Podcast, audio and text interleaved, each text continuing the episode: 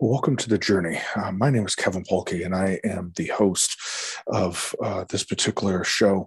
And the journey is a show that focuses on stories of transformation, individuals who may have had setbacks in their life, and via those setbacks, the setbacks ended up becoming opportunities for them to learn something about themselves, for them to be able to transform into someone that they were maybe intended to be all along. The other part is that we focus on certain aspects of reflection, being able to look at events that are going on, things that I'm experiencing and maybe in my personal meditation time or contemplation time. And so right now in this month, we are focusing on mental health awareness. The month of May is Mental Health Awareness Month. And this is something that started in the 1949 is when the first time it was nationally acknowledged and recognized that May was this time period to celebrate, this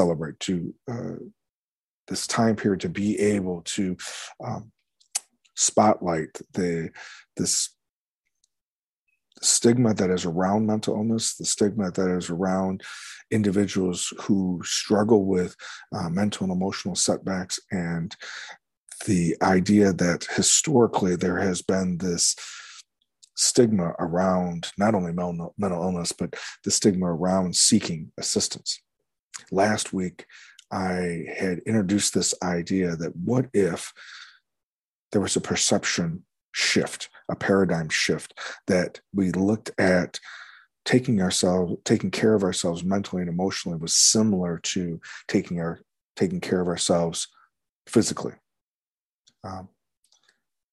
The reason why I think there has been such a historical stigma was there this idea that for the longest time we had pathologized this aspect of mental illness. True, there is a benefit that when we look at depression, anxiety, mood disorder, schizophrenia,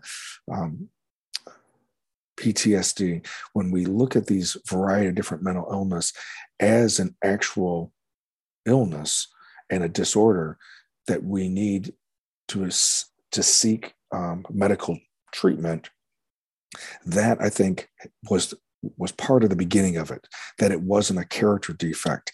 And similar to substance abuse disorder and addiction, that there was this idea that there was something going on medically, that it was more than just that there was something wrong with this person's character.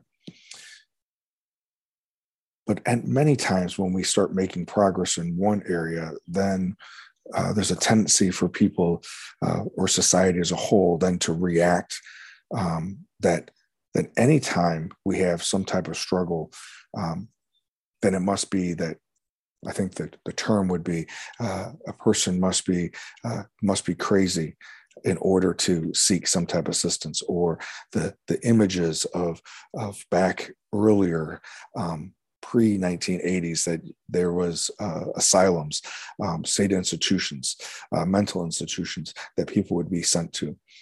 And so this idea of shining light on the journey of seeking assistance when someone is struggling, that one of the goals of this particular month is to let individuals know that it's okay to admit that you're not okay. The phrase, "it's okay to not be okay," is about breaking the silence and encouraging individuals to seek assistance, seek guidance. See, I think what happens many times is that when we have experienced some type of trauma, physical abuse, sexual assault, emotional trauma, in whatever form that may be, within a family, from some outside situation, that if we struggle with something happening, regardless of what the origin is, trauma or something that's happening hormonally or something happening, that we're just not feel like we're functioning the way it was before, there's a tendency or a very common response with that is this sense of shame.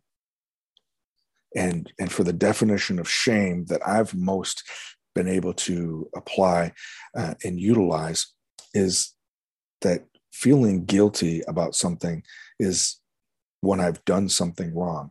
Shame is when I internalize or I judge myself and believe others judge me that I am wrong. So it moves from the action or the objective piece of some type of behavior as guilt, and turns into this judgment on myself, that my character, that I embodied, that I am wrong. And that with shame is accompanied usually silence. This idea that I don't want anyone to know that if I talk about it, if I reveal this, then people will know that I'm less than.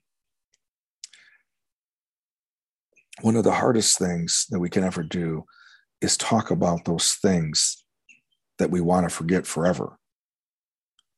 But as we all know, just because I want to forget about it, just because I want it to go into a box, doesn't necessarily mean I have the benefit of amnesia. It gets suppressed and pushed down, and that it still is stored there and prevents me from sleeping, prevents me from having a sense of peace.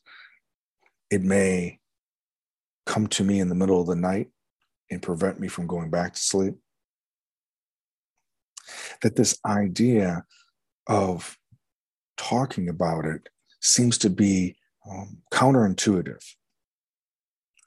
but essentially being able to find someone who is safe for us to go to is the beginning of that healing process.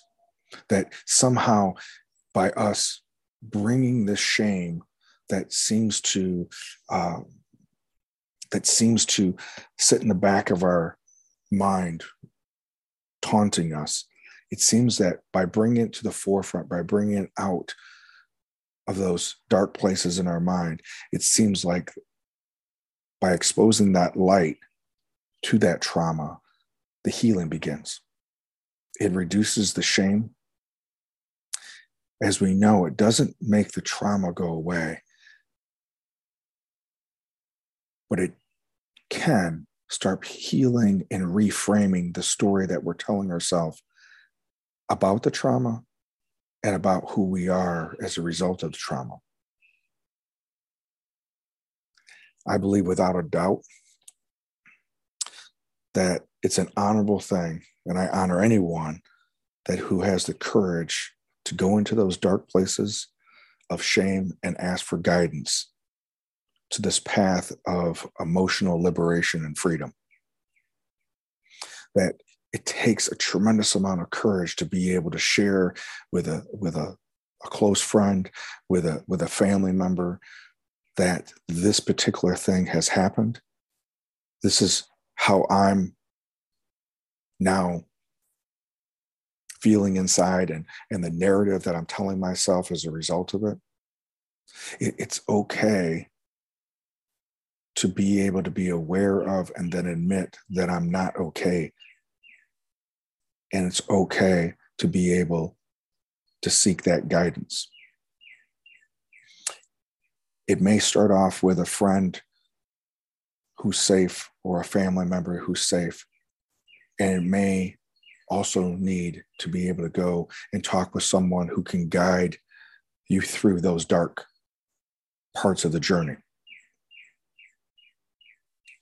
It may not feel right now that this particular situation, this particular incident may very well be an opportunity to grow, an opportunity to be not necessarily the highlight of your story. The trauma is never going to be the highlight. It's about the recovery and the healing and the transformation that may very well come as a result of the trauma. It's about being able to transform that pain into some type of meaning, into some way of freedom and liberation that may not have ever come if something hadn't happened. I don't believe in my spiritual journey, I don't believe that that God causes certain bad things to happen. I think there's too many things in life that already play a part in that, that idea of free will and human choice. But I do believe from my own personal experience and as well as others that I've worked with, that God, as we understand him, can very well be there in the healing process, in the transformation that can happen through this pain and the darkness that we lie in, if we open ourselves up to it and invite God, as we understand him, to walk along with us, along with our guide and mentor during this time period.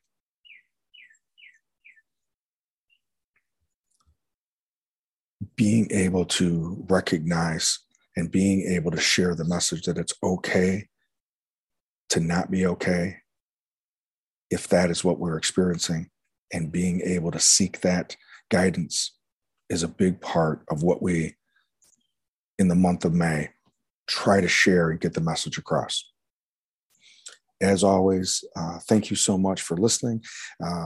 I encourage you that if there is someone who you know may be struggling in that darkness, please reach out, share this particular podcast, and just be the light in their darkness. I look forward to being with you next week. Be well.